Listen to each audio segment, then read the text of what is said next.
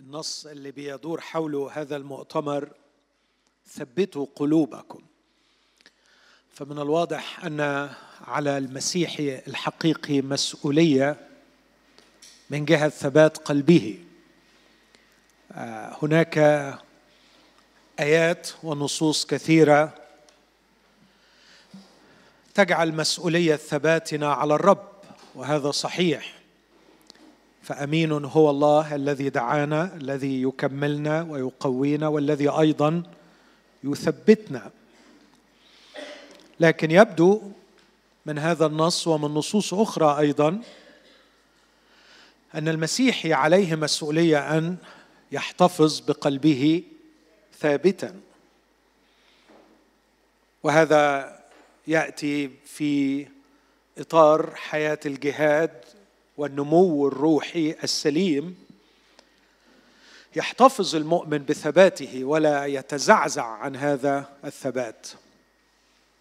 لكن كما أشرت أنه كنا نتمنى أن نظل ثابتين باستمرار لكن ما يحدث أننا أحيانا نتزعزع. يقول الرسول لإخوته كونوا يا إخوتي راسخين غير متزعزعين. نتمنى أن نكون هكذا باستمرار لكن الواقع أن هذا لا يحدث باستمرار فكثيرا ما نتزعزع.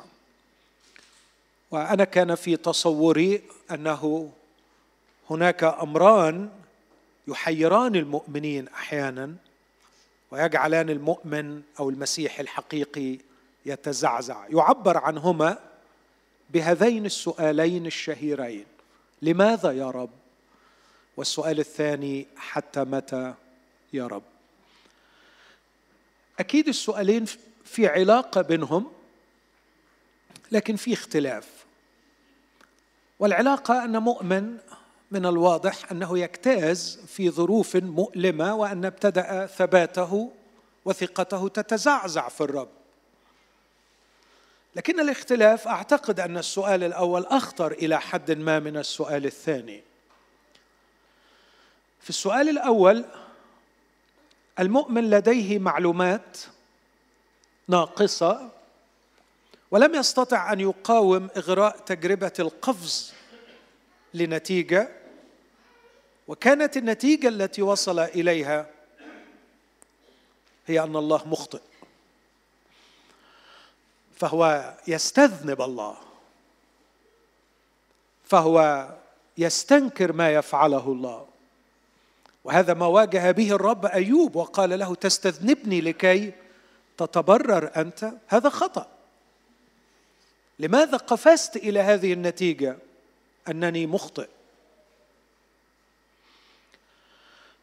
وفي الصباح ناديت وما زلت أنادي أننا يعطينا الرب رحمة ألا نسقط في هذا الخطأ وألا نستذنب الله وأن نتذكر أن معلوماتنا دائما ناقصة. وبالتالي دعوت إلى هذا التدريب الروحي الذي اسميته تعليق الحكم. علق الحكم. علق الحكم في القضية لأنه لا تتوفر لك المعلومات الكافية لإصدار حكما صحيحا. عندما يكون لديك المعلومات الكافية من حقك أن تحكم.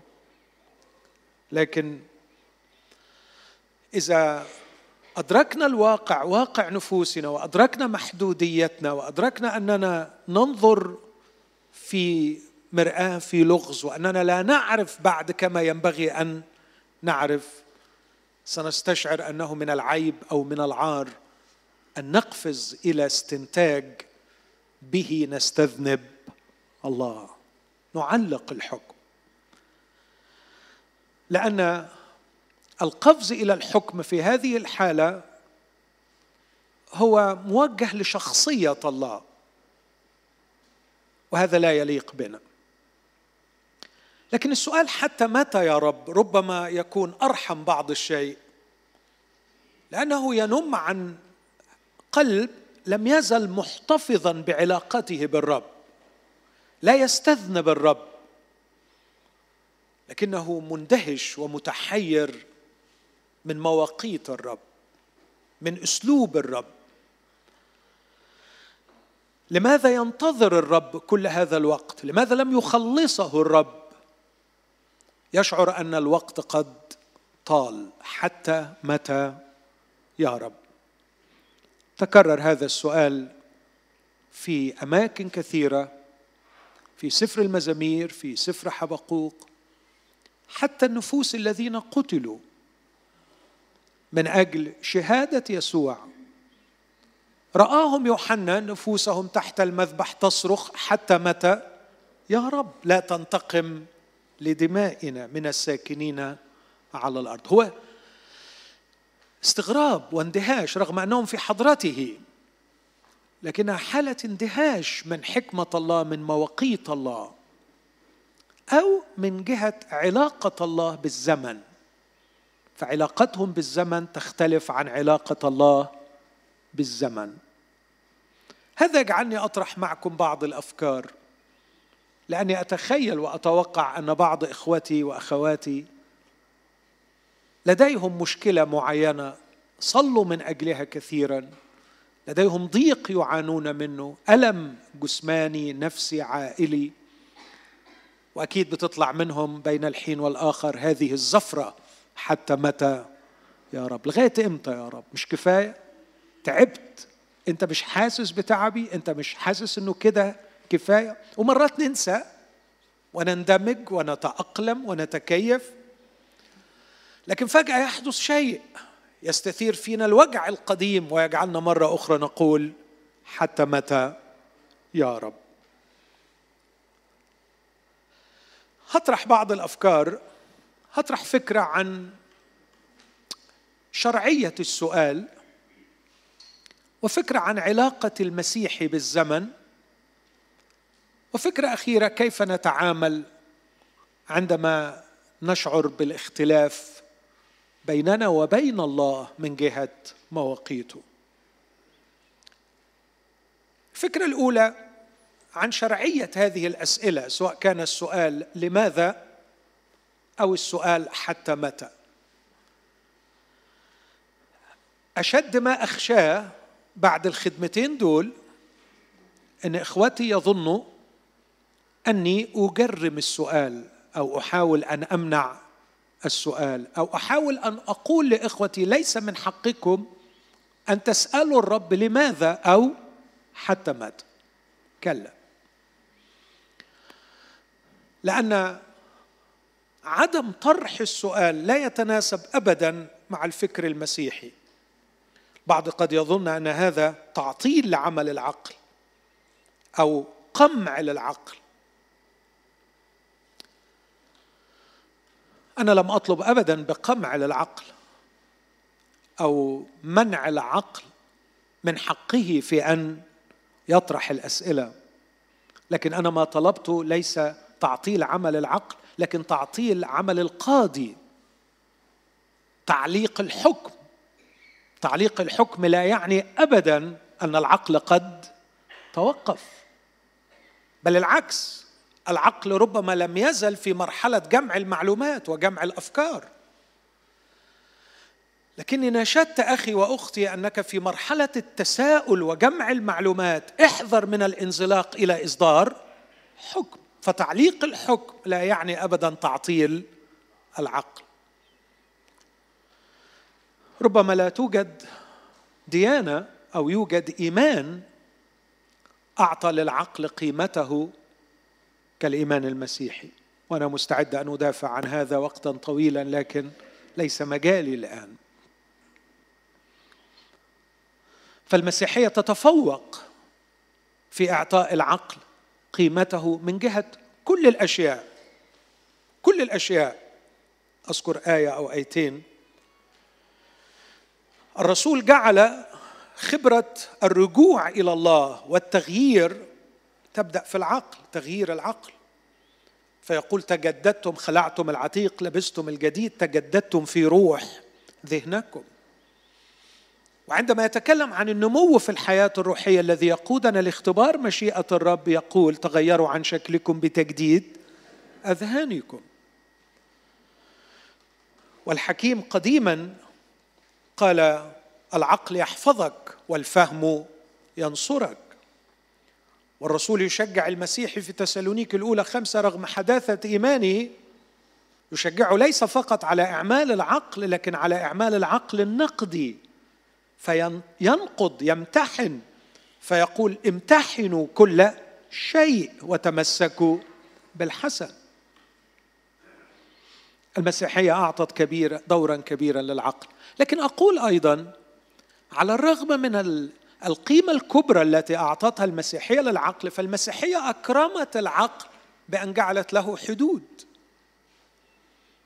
جعلت له حدود. وربما يبدو كلامي متناقضا. كيف تكرمه بأن تضع له حدود؟ أقول يا إخوتي أن المنطق السليم يؤكد أن كل شيء يعطى قيمة غير محدودة يفقد قيمته. هناك مثل إنجليزي جميل يقول more without limits is less. الكثير بدون حدود هو أقل and less with limits is more. والقليل عندما تضع له حدودا يكثر ويزداد. الشيء الذي تعطيه قيمة أكثر من قيمته أو لا تجعل له حدودا أنت في الحقيقة تؤذيه لأنك تفقده قيمته. هذا ينطبق على أشياء كثيرة. إذا أعطيت المال قيمة فوق قيمته أفسدته وأفسدك. إذا أعطيت الأولاد في حياتك قيمة فوق قيمتها ستفقدهم أو تفسدهم. كل شيء له قيمة محدودة. وعلينا أن ندرك حدود هذا الشيء وإلا سنفقده قيمته. معظمنا يسمع التعبيرات الآتية عصر الحداثة وعصر ما بعد الحداثة. عصر الحداثة من 1750 تقريبا لغاية 1970 حوالي 200 سنة أو أكثر قليلا. عصر الحداثة المودرنتي. عظم جدا من قيمة العقل. وأطلق الحدود فلم تعد هناك حدود للعقل. قالوا ان المنطق هو مفتاح كل الأسرار. سنحل بالعقل كل الألغاز. وكانت النتيجة إنه في نهاية عصر المودرنزم قامت في العالم حربان عالميتان بعيدة عن أي عقل ومنطق. لغاية اليوم لا أحد يفهم المنطق أو العقل. وراء إبادة حوالي سبعين مليون نسمة بمجازر وأشياء لا عقلانية بالمرة. وهذا كان يهيئ العالم للدخول في عصر ما بعد الحداثة حيث أول شيء تمردوا عليه هو العقل والمنطق. وابتدأوا يكفرون بالعقل والمنطق.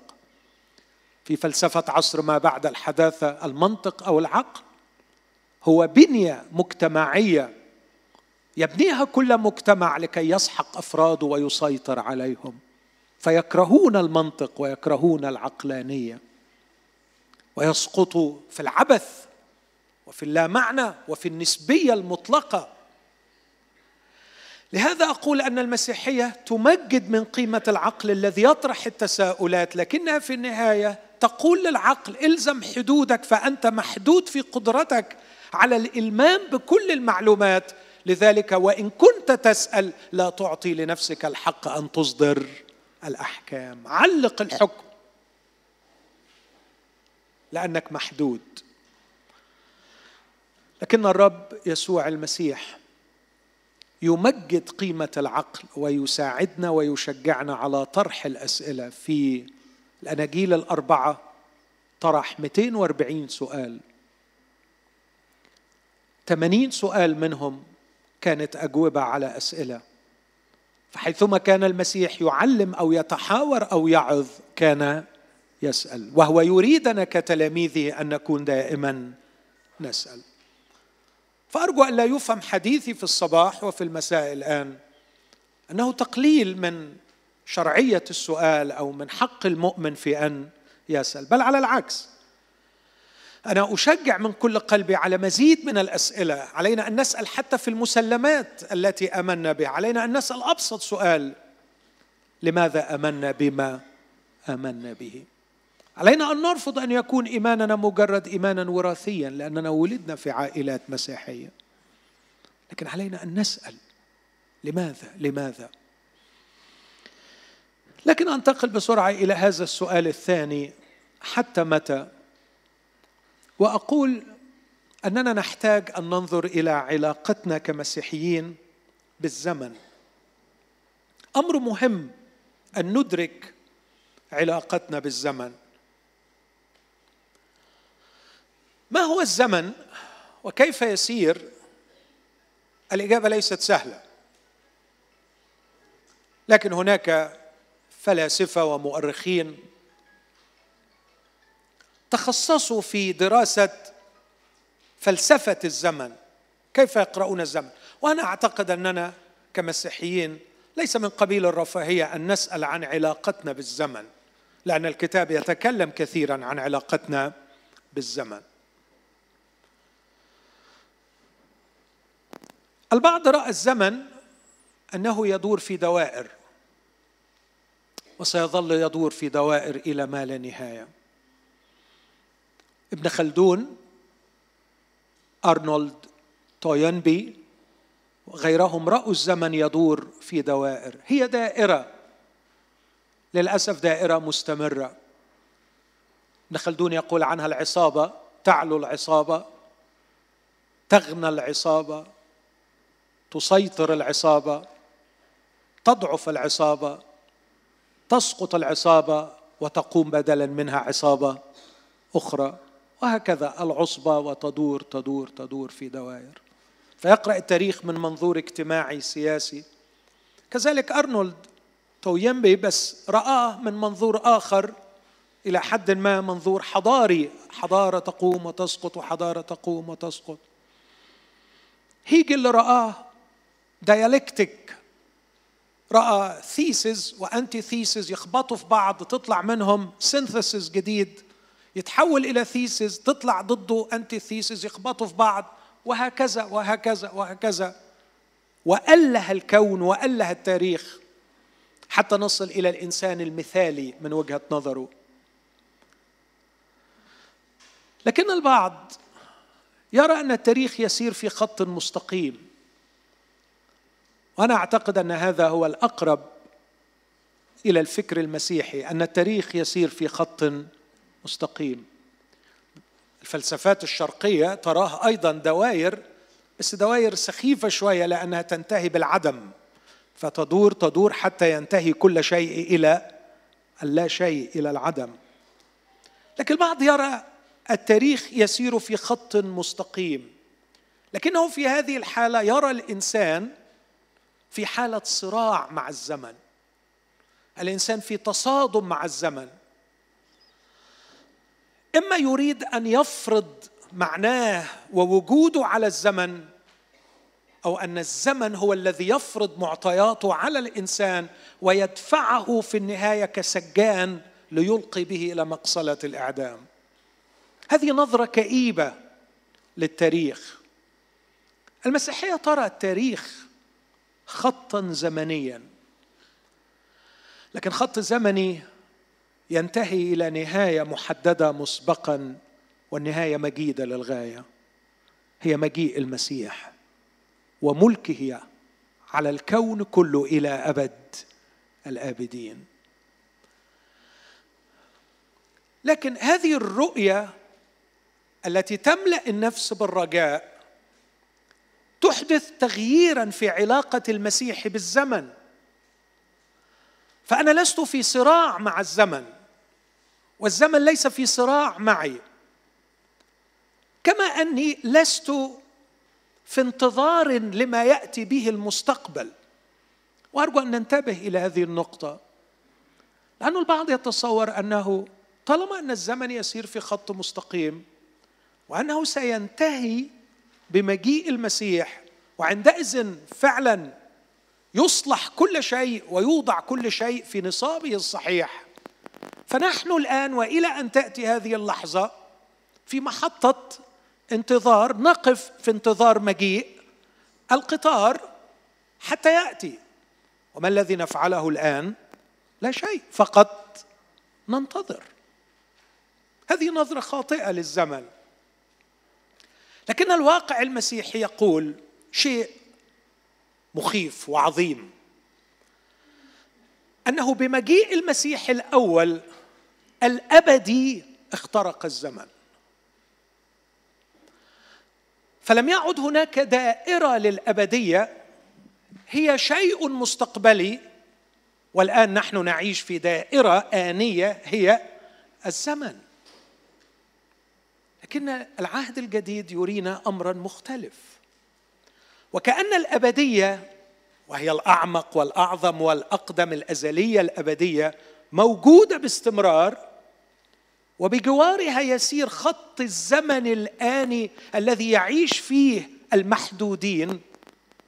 لكن بمجيء المسيح سقط الجدار بين الأبدي والزمني وحدث اختراق من الأبدي إلى الزمني وتم استدعاء أناس من الزمن ليعيشوا في الأبد من الآن. وهذا يغير بشكل كلي ليس فقط نظراتي العقلية للزمن ولأيامي على الأرض لكن يغير طريقة تفاعلي مع أحداث الزمن. السور قد سقط وكأني خطوت خطوة. فوضعت رجلا فيما هو أبدي بينما رجلي الأخرى لم تزل فيما هو زمني. ودعوني أذكر لكم سبعة أشياء بسرعة. إن نوعية الحياة التي أحيا بها الآن ليست حياة زمنية مؤقتة.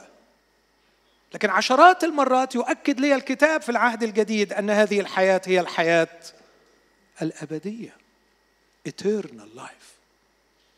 إني لا أنتظر مجيء المسيح لكي أحصل على الحياة الأبدية. كلا أقولها مرة أخرى.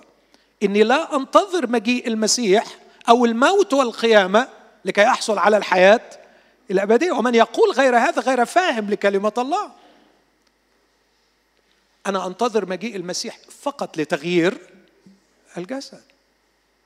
لكن الحياة التي تعطي الحياة لهذا الجسد وتحيي هذا الجسد الأبدي هي الحياة الأبدية قد حصلت عليها من الآن ومن العبث ومن العبث ومن العبث. أن تتصور أن هذه الحياة الأبدية تظل خاملة الآن إلى أن يأتي لها الجسد الأبدي لكي تبدأ نشاطها وتعمل.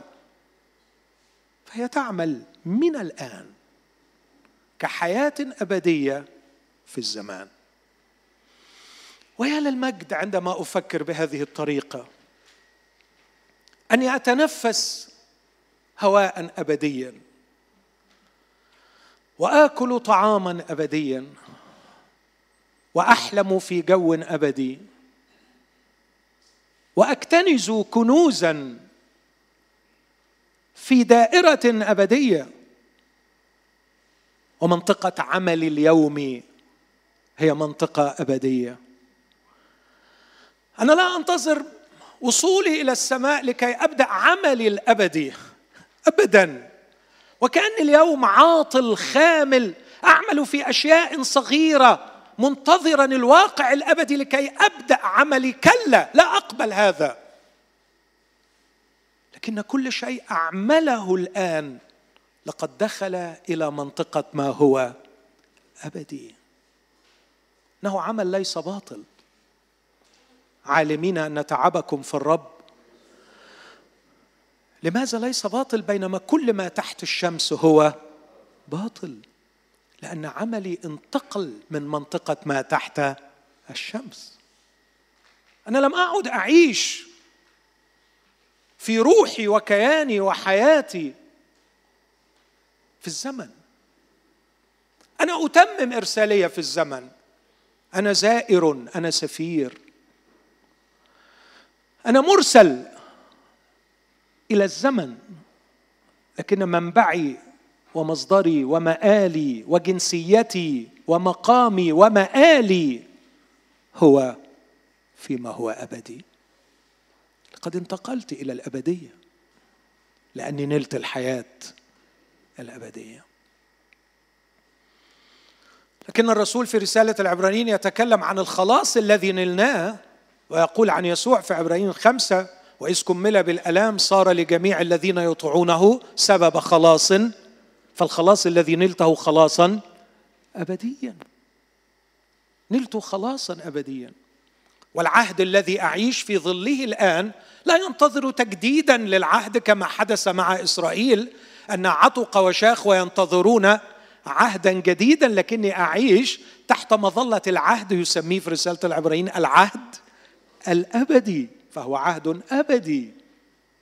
عبرين تسعة لكي ينالوا وعد الميراث الأبدي. فالميراث نلت ووضعت يدي عليه فقط ينتظرني الاستمتاع الكامل به. لكن لكي ينالوا وعد الميراث الأبدي كان لابد أن المسيح يموت ومات المسيح فوضعت يدي على وعد الميراث الأبدي. فالحياة أبدية والميراث أبدي والعهد أبدي والخلاص أبدي. لكن الرسول يتكلم أيضا قائلا في بطرس الأولى خمسة عشر إله كل نعمة الذي دعانا إلى مجده الأبدي. فالمجد الذي دعينا إليه الآن هو مجد أبدي. وأرجو أن ننتبه إلى هذا أحبائي. عندما يقول دعانا إلى المجد الأبدي لم ندعى إلى مجد نشاهده. لم ندعى إلى مجد نملكه لكن دعينا إلى مجد نكونه نكونه. فنحن ونحن ناظرين مجد الرب بوجه مكشوف نتغير مش نملك مش نشاهد مش بنتفرج على مجد. لكن ما يحدث في شخصياتنا الآن في كينونتنا الداخلية أنها تتغير من مجد إلى مجد. هذا المجد مجد أبدي أبدي. يكفيني هذا لكي أؤكد أن الأبدية قد أطلقت من الآن وأننا بدأنا الأبدية من الآن. لأن الأبدي قد اخترق الزمن. ينتظرنا فقط بمجيء المسيح. شيء واحد أبدي. بناء. غير مصنوع بيد أبدي. وهنا يتكلم عن الجسم. فإن نقض بيت خيمتنا الأرضي لنا بناء. هذا ما ينتظرني لكن هذا الجسد الأبدي الذي سأخذه في لحظة مجيء المسيح ليس هو الذي سيدخلني الأبدية. لأني قبل أن آخذ هذا الجسد الأبدي أنا حصلت على الحياة الأبدية والخلاص الأبدي والمجد الأبدي ووعد الميراث الأبدي ودخلت في العهد الأبدي فمن العبث أن أقول إني لن أضع يدي أو رجلي في كل ما هو أبدي إلا مستقبلا. إن فترة وجودي على الأرض من هنا وحتى مجيء المسيح هي فترة عظيمة جليلة جميلة لأنها تأخذ تدخل في نطاق ما هو أبدي. أعتقد إنك إذا فهمت معي هذا ستتغير نظرتك للزمن. ستتغير نظرتك للحظة وللدقيقة وللساعة وللعمر. ستتغير نظرتك للحياة وتتعامل مع الزمن بشكل مختلف. أعتقد إنه طبيعة الكونتكست أو طبيعة القرينة التي تعيش فيها تغير من طبيعة رؤيتك وإحساسك بالزمن. تغير إحساسك بالزمن. في مرة من المرات احتجزت على الحدود بين بلدين عربيين وكان موقفا صعبا للغاية. في أرض حدود برية وبدأت أجري اتصالاتي لكي أخلص من هذا الموقف الصعب. أتذكر إنه أول ساعة كان كل ما الميكروفون يشتغل وينادي على اسم أجري. إحساس الدقائق يمر ثقيل للغاية وفي تشوق للخلاص من هذا المأزق. لكن عدت ساعة واثنين وثلاثه وخمسة وستة. بعد كده اكتشفت إن أنا خلاص قعدت مع نفسي أصلي وأتأمل وأفكر وأقرأ لدرجة إنهم نادوا عليا ما حسيتش لما نادوا عليا. لقد بدأت أغير من طريقة نظرتي للواقع الذي أنا أعيش فيه. في الأول كنت متوتر لأنه عندي مواعيد وعندي ارتباطات ورايح أشياء ولازم أعمل فكانت الدقيقة ثقيلة وهي تمر. أريد أن أنجز.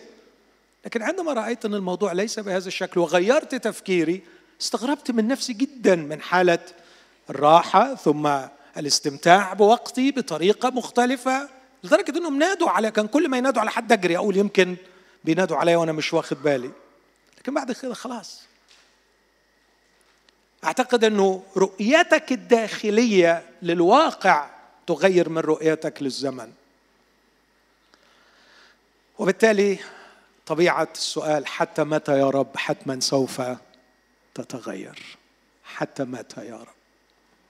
هتلاقي روحك أحيانا يمكن معرفش طب فكر معايا كده في في الرؤية دي للضيق إن خفه ضيقتنا الوقتية الضيقة المرتبطة بالزمن تنشئ مش ستنشئ مش لما نروح هناك.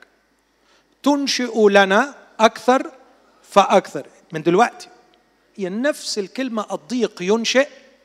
محدش يقول لي إن الضيق سينشئ صبر. لا خلاص هو الضيق بينشئ. الصبر. بولس بيكمل في كورنثوس وبيقول إن الخفة خفة ضيقتنا الوقتية تنشئ لنا أكثر فأكثر ثقل مجد شكله إيه؟ أبدي مش قدام هنا. أعتقد إنه في الحالة دي نظرته للضيقة الوقتية. ما ما بقولش إنه ده بيحصل وإلا يمكن يبقى حد مش سوي نفسيا إنه يعني يحب الضيق. لكن يمكن لو فكر فيها عقلانيا بطريقة عقلية بحتة خفة ضيقتنا الوقتية تنشئ أكثر فأكثر ثقل مجد أبدي. يتمنى أن الضيقة تعمل إيه؟ تطول لأنه عمالة تطلع أكيد أي واحد سوي مش هيحب الضيق. يعني أرجو أن إحنا أي حد سوي فينا ما يحبش الضيق وده طبيعي. وشجعك إنك تكون طبيعي وتكون إنسان طبيعي. ولما تدخل في ضيق قول له حتى متى يا رب؟ ما فيش أي مشكلة. لكن على الأقل النظرة الأبدية للأشياء جعلت بولس يرى هذا الضيق بمنظور مختلف فأكيد الإحساس بمرور الوقت سيكون مختلف. أعتقد أن بولس بعد ما يقول الآية دي مستحيل يقول حتى متى يا رب. صح؟ وأعتقد أنه كان في موقف يؤكد هذا لما كان في ضيق شديد في سجن وقال إنه أنا أنا قعدتي هنا بالخسارة أنا بيجي لي تعب تعب من جهة الراحة. لكن أنا شريك في عمل أبدي إن أبقى في الجسد فذلك ألزم من أجلكم. لذلك أصر أن أبقى وسأبقى. نظرته للوقت ونظرته للضيق اختلفت تماما. هذا لا يعني أنك ستتضايق ولا تشعر بالضيق اطلاقا ما بقولش كده. هتفضل إنسان طبيعي حساس لما تتظلم هتتضايق وتضايق. ولما حد يضايقك هتغضب اغضب. ولما تشوف الشر والقهر تمتلئ بالألم أيوة تألم. لكن ما أقوله أن رؤيتك للزمن سوف تكون مختلفة. لن تقول حتى متى يا رب. أو إذا قلتها لن تقولها بنفس المرارة والألم الذي اعتدت أن تقوله بها. علاقتنا بالزمن تغيرت.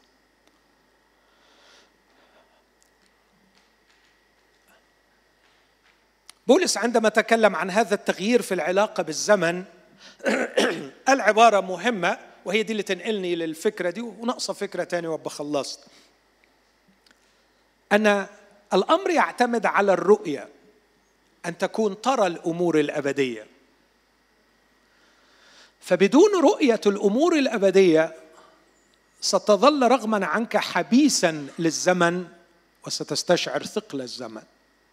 لكن ما يجعل هناك تغييرا في نظرتك للزمن هو أنك ترى الأمور الأبدية الرؤية. وأنا لا أعتبر أني مسيحي إذا كنت لا أرى فكل مسيحي يرى. كل مسيحي يرى. ماذا يرى؟ أكيد يرى أشياء كثيرة. قال الرب يسوع بعد قليل لا تبصرونني. وبعد قليل أيضا ترونني. المسيح يرى الرب. ذكرت من شوية إنه المسيحي يرى مجد الرب ونحن جميعا ناظرين مجد الرب بوجه مكشوف. لكن ويمكنني أن أعدد أشياء كثيرة يراها المسيحي لكن أنا منذ قليل ذكرت هذه الآية الجميلة عن بولس وهو يتكلم عن خفة ضيقتنا الوقتية. في هذا الصدد بولس يقول في العدد التالي مباشرة كورنثوس الثانية أربعة سبعة خفة ضيقتنا الوقتية تنشئ لنا أكثر فأكثر ثقل مجد أبديا. تعرف العبارة اللي بعديها إيه؟ ونحن غير ناظرين. غير ناظرين. هذه هذه الرؤية الجديدة والعجيبة لا يمكن أن تتم إذا ظللت محصورا في النظر في رؤيتك. ونحن غير ناظرين إلى الأشياء التي ترى بل إلى التي لا ترى. لأن التي ترى وقتية وأما التي لا ترى فأبدية. هل نحن نرى الأمور الأبدية؟ هل نحن نرى الأمور الأبدية؟ أختي العزيزة لا أستطيع أن أساعدك في مرارة نفسك. وأنت تصرخين للرب وتقولي له حتى متى يا رب حتى متى يا رب؟ لا أستطيع أن أساعدك. إذا لم يعينك الروح القدس ليخرج بك خارج الزمن ويجعلك ترين الأمور الأبدية الأمور التي لا ترى. إن نظرة واحدة إلى الأمور التي لا ترى ستحدث تغييرا رهيبا في نظرتك لتجربتك التي جعلتك تصرخين حتى متى يا رب. سيتغير الأمر تماما. لكن طالما أنك محصورة في دائرة ما يرى ولا ترين إلا ما يرى من الصعب جدا أن لا تسألين هذا السؤال حتى متى؟ يا رب. عندما نرى الأمور التي لا ترى ما هي الأمور التي لا ترى؟ من وجهة نظري هي أمور كثيرة لكن على الأقل بولس في هذا الإطار لو تقروا الرسالة كان يرى. عمل الله في الأرض الآن. كان يرى أن هناك سفارة وهو مرسل ويقول نسعى كسفراء عن المسيح.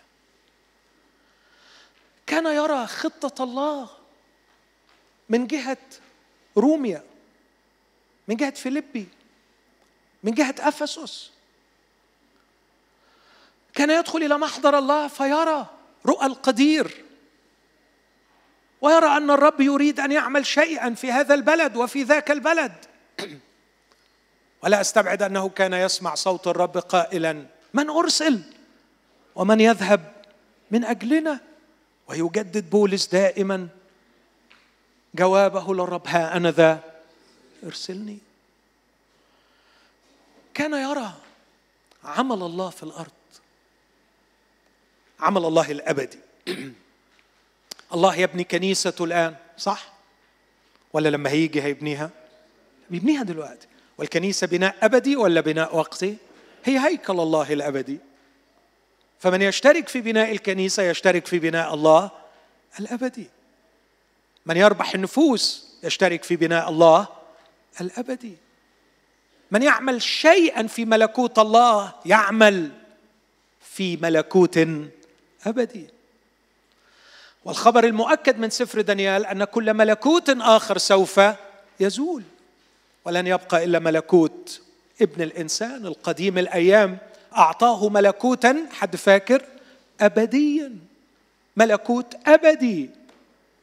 فملكوت ابن الإنسان ملكوتا أبديا. فمن يشترك مع الملك يسوع المسيح في بناء ملكوته الأبدي لقد انطلق من عقال الزمن حتى وإن كان يعيش داخل الزمن.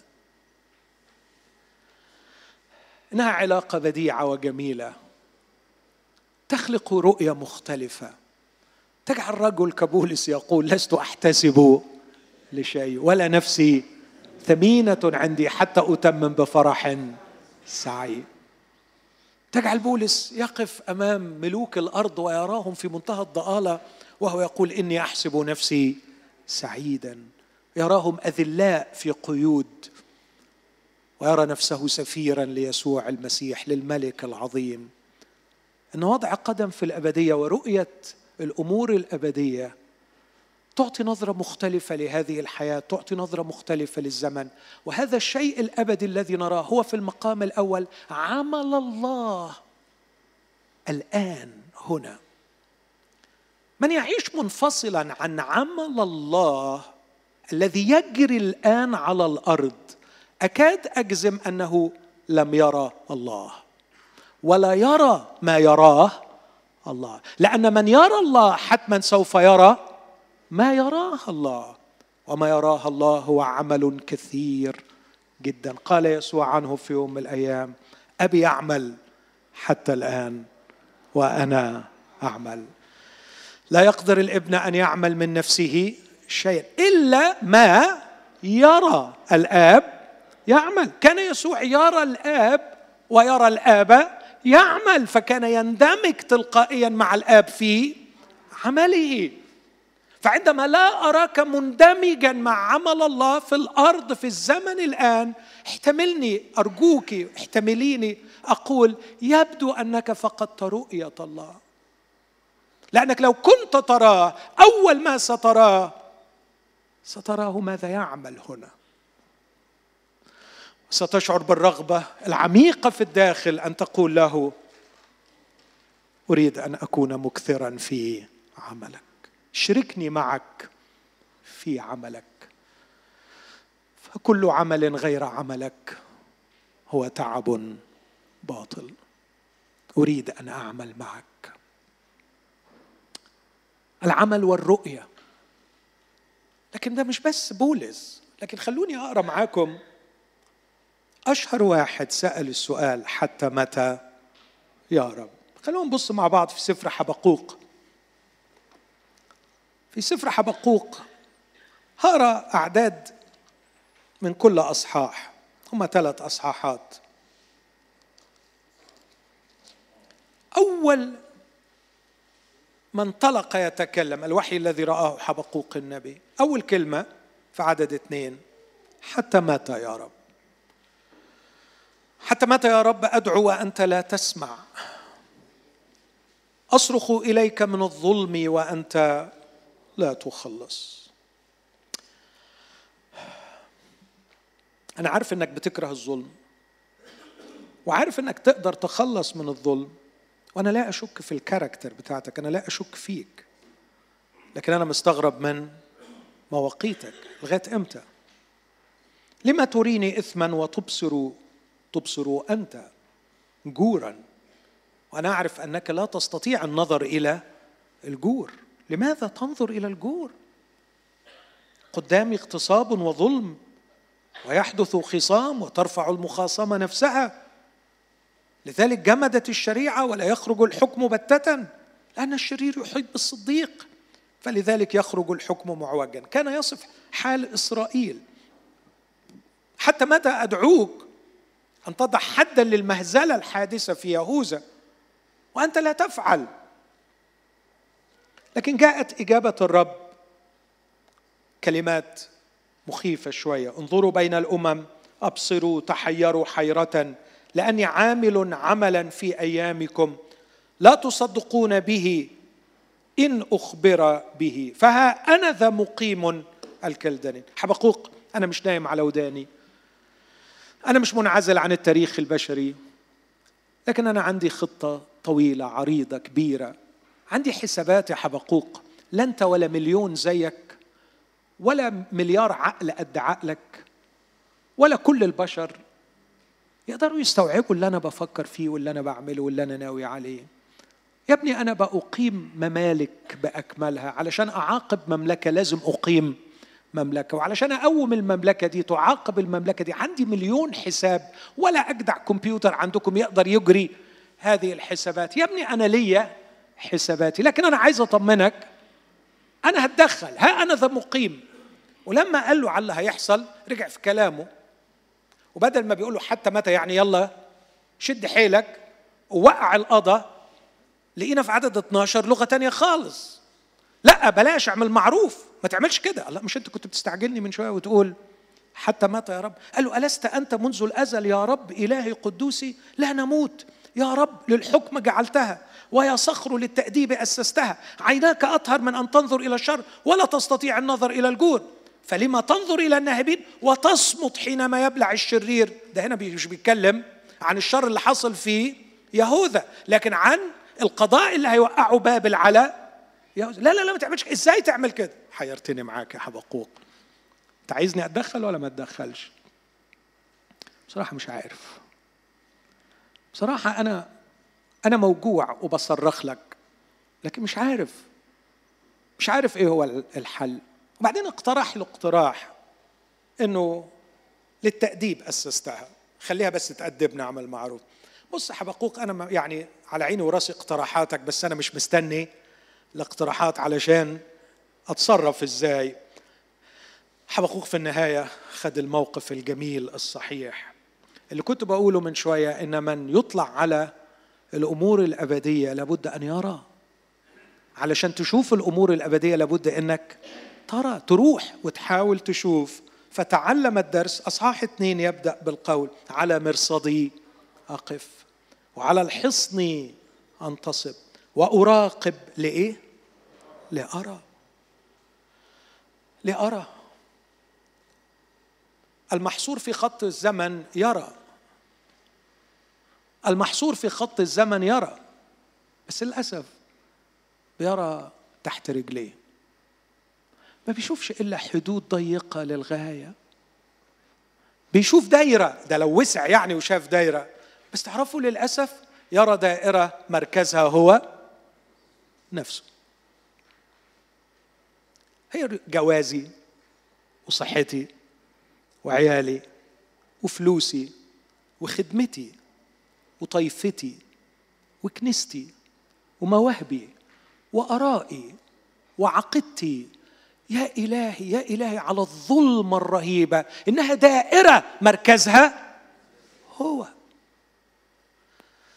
إن شاء الله الرب ينتعك وينتعك من الحالة دي. وتطلع كده تقب وتحط راسك في الجو النقي بتاع الأبدية وتشوف اللي ربنا شايفه.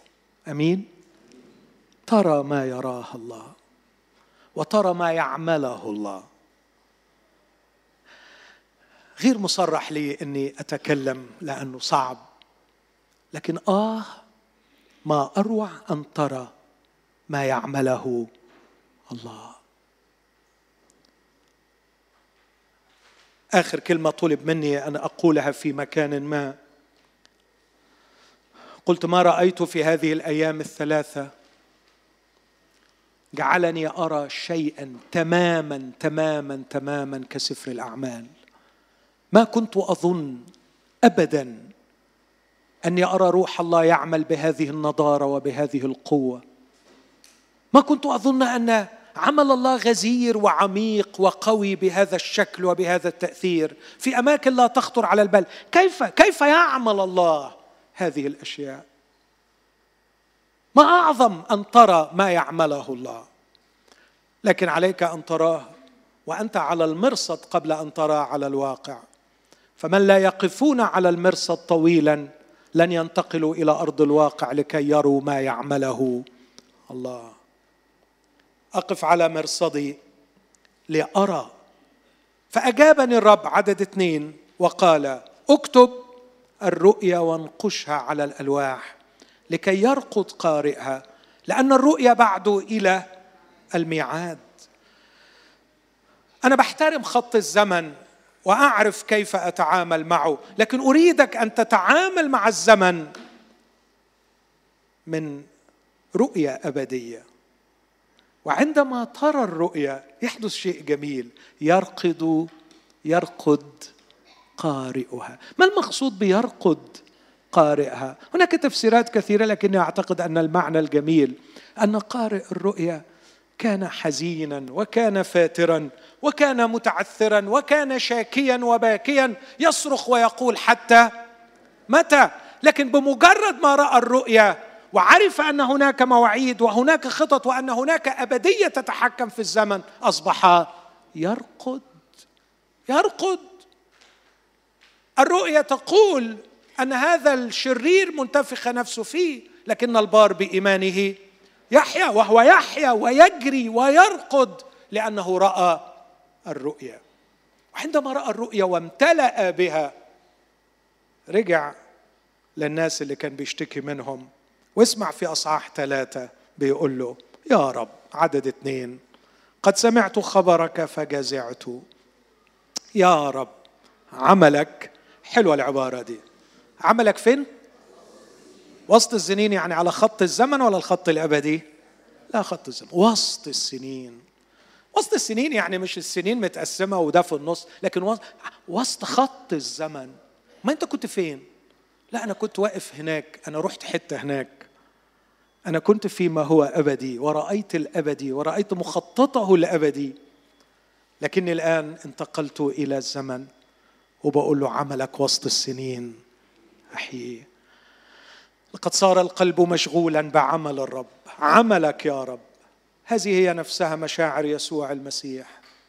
العمل الذي أعطيتني لأعمل قد أكملته. أبي يعمل حتى الآن وأنا أعمل.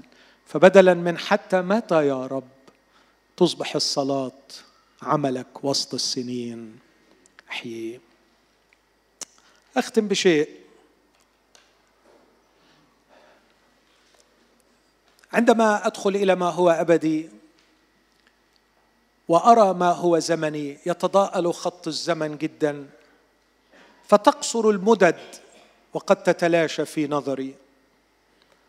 وبالتالي إن كانت آلامي مرتبطة بالزمن أرى آلامي أنها تتناقص وتصبح خفة ضيقتنا الوقتية.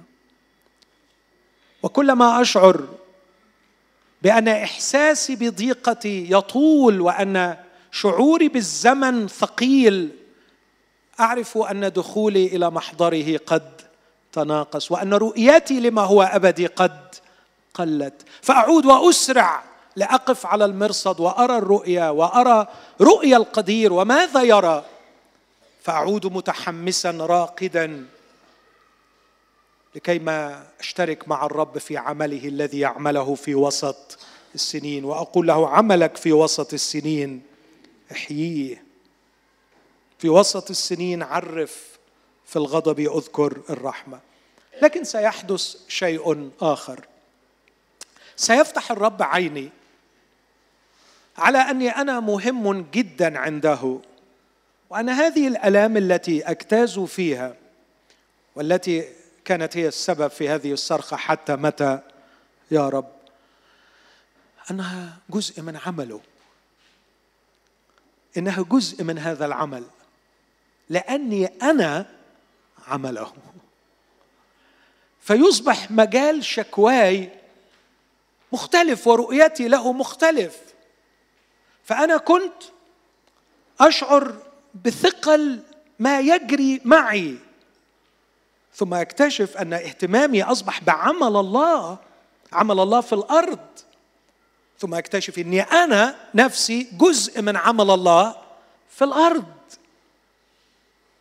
اجد نفسي أقول له عملك في الزمن احييه يا أنت بتشتغل فيا. أنا ما كنتش واخد بالي.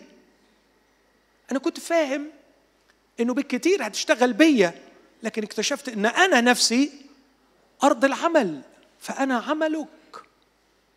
وعملك في الزمن احييه آه يا رب اكتشفت أنك هنا تهيئ الشخصية بجمال ورقي للصداقة الأبدية.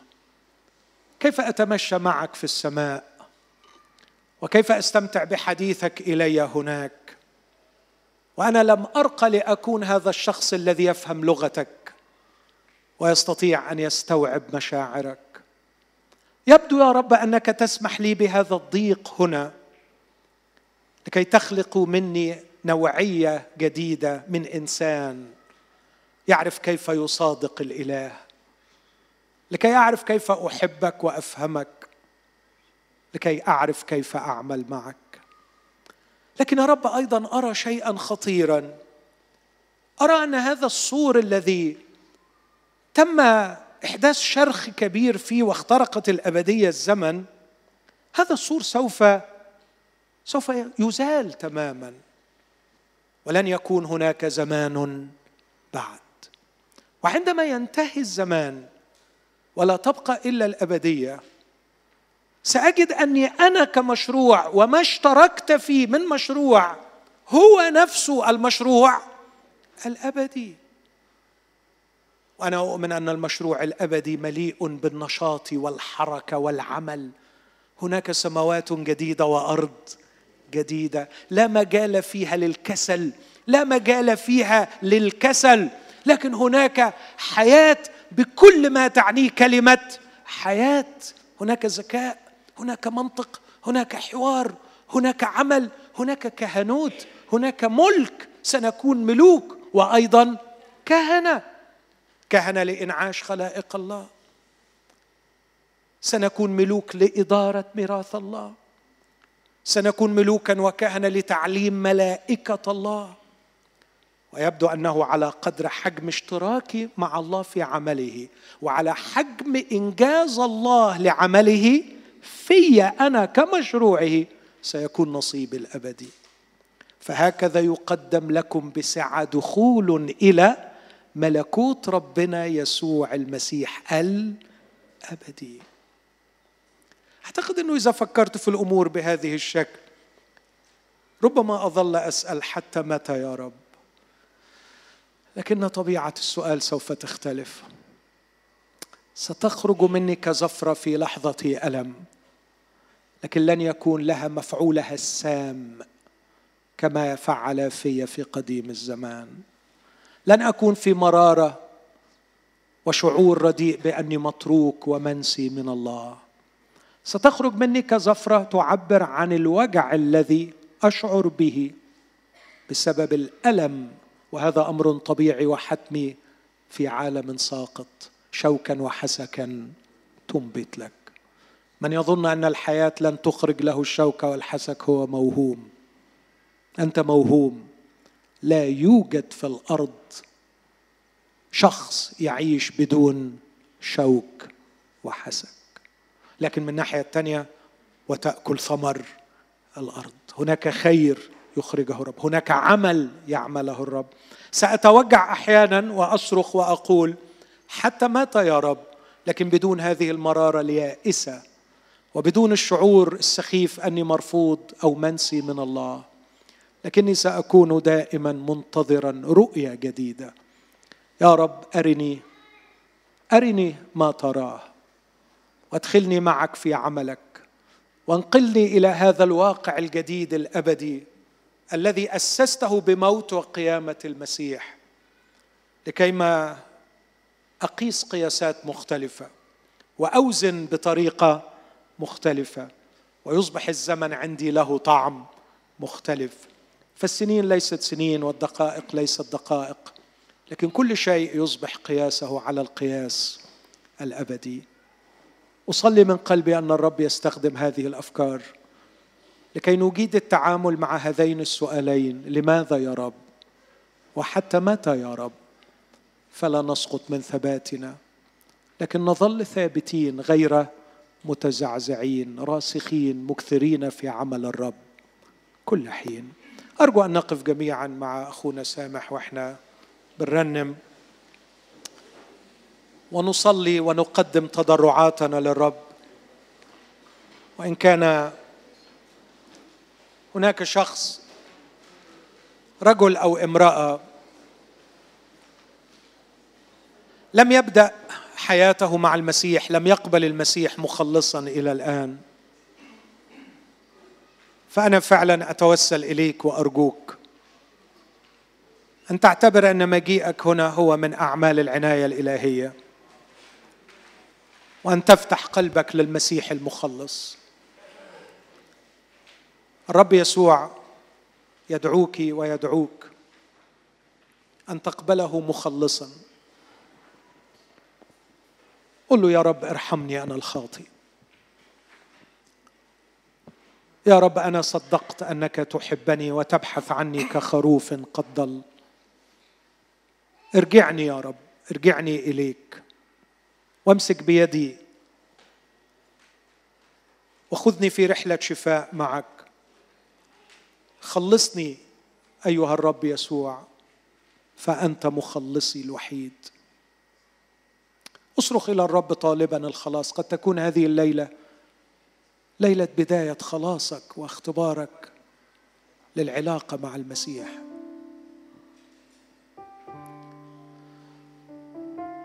وإذا كنت تشكو كثيرا لماذا يا رب؟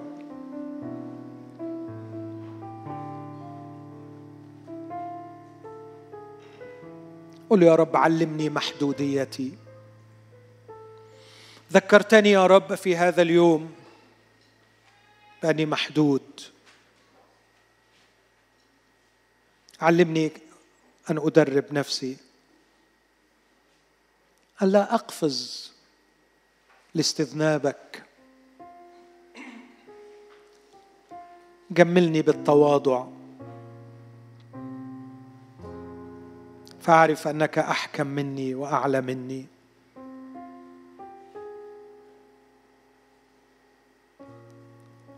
ارفع قلبك ارفعي قلبك. لعل الرب يجري تغييرا في رؤيتك.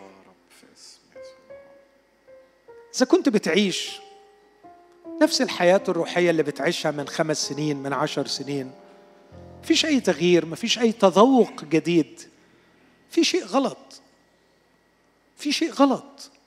أرجوك إذا كانت السنة اللي فاتت 2019 هي هي 2018 هي هي 2010 هي هي 2012 في حاجة غلط. راجع نفسك أمام الرب. قل له يا رب انقلني. احدث نقلة في حياتي واجعلني أراك بشكل مختلف.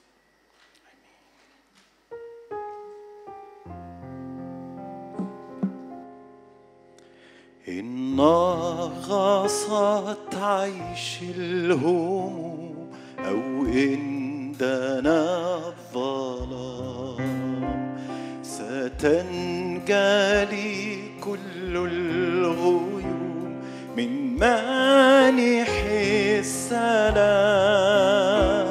الرب حصني والأمل الرب قال فعل الحب فيه مكتمل. لذا أرى يسوع قد قلت قبل الآن يا منبع الإحسان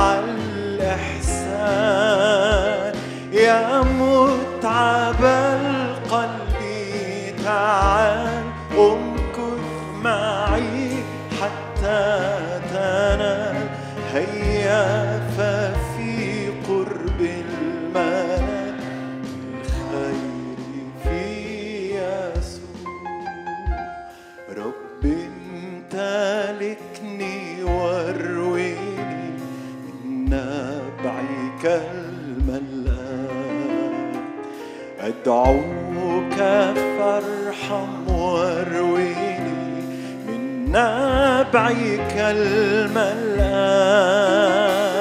كيما أعود من جديد أسعى وأطلب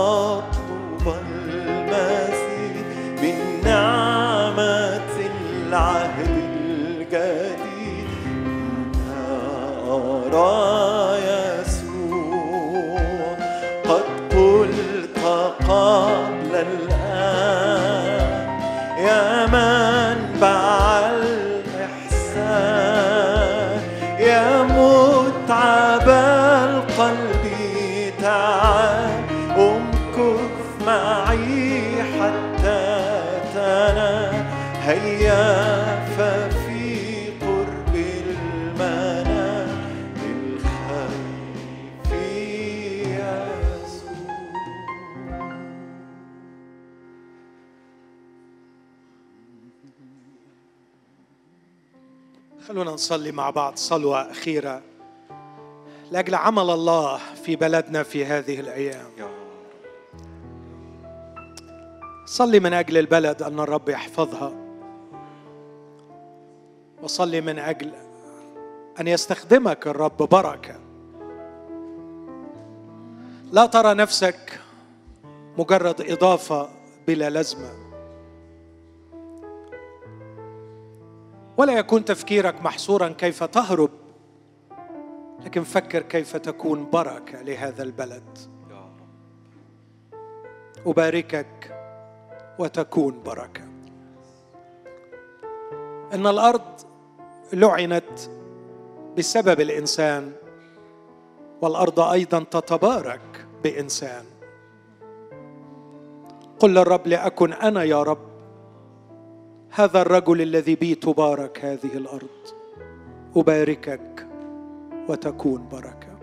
قولي للرب اجعلني بركة لبلدي.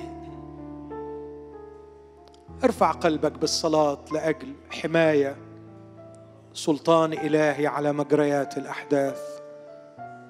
إشراقة إلهية في القلوب للاستنارة ومعرفة المسيح المخلص. الناس عطشة ليسوع. ارفع ارفع بلجاجة هذه الصلاة للرب. اجعلني يدك اجعلني رجلك اجعلني عينك اجعلني لسانك. اجعلني حبك وعطفك اجعلني عقلك وفكرك.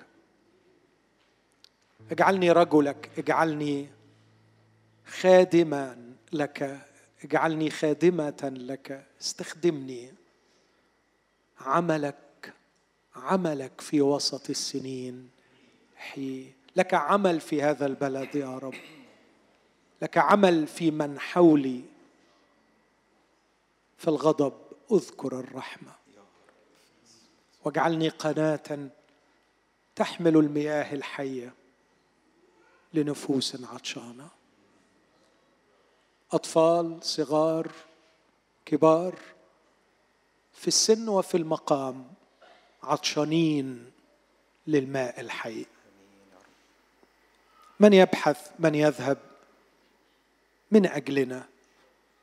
قل للرب ها أنا ذا أرسلني. عندئذ ستكف عن أسئلة كثيرة من نوعية لماذا يا رب وحتى متى يا رب. عندما تكون مندمجا مع الله في عمله.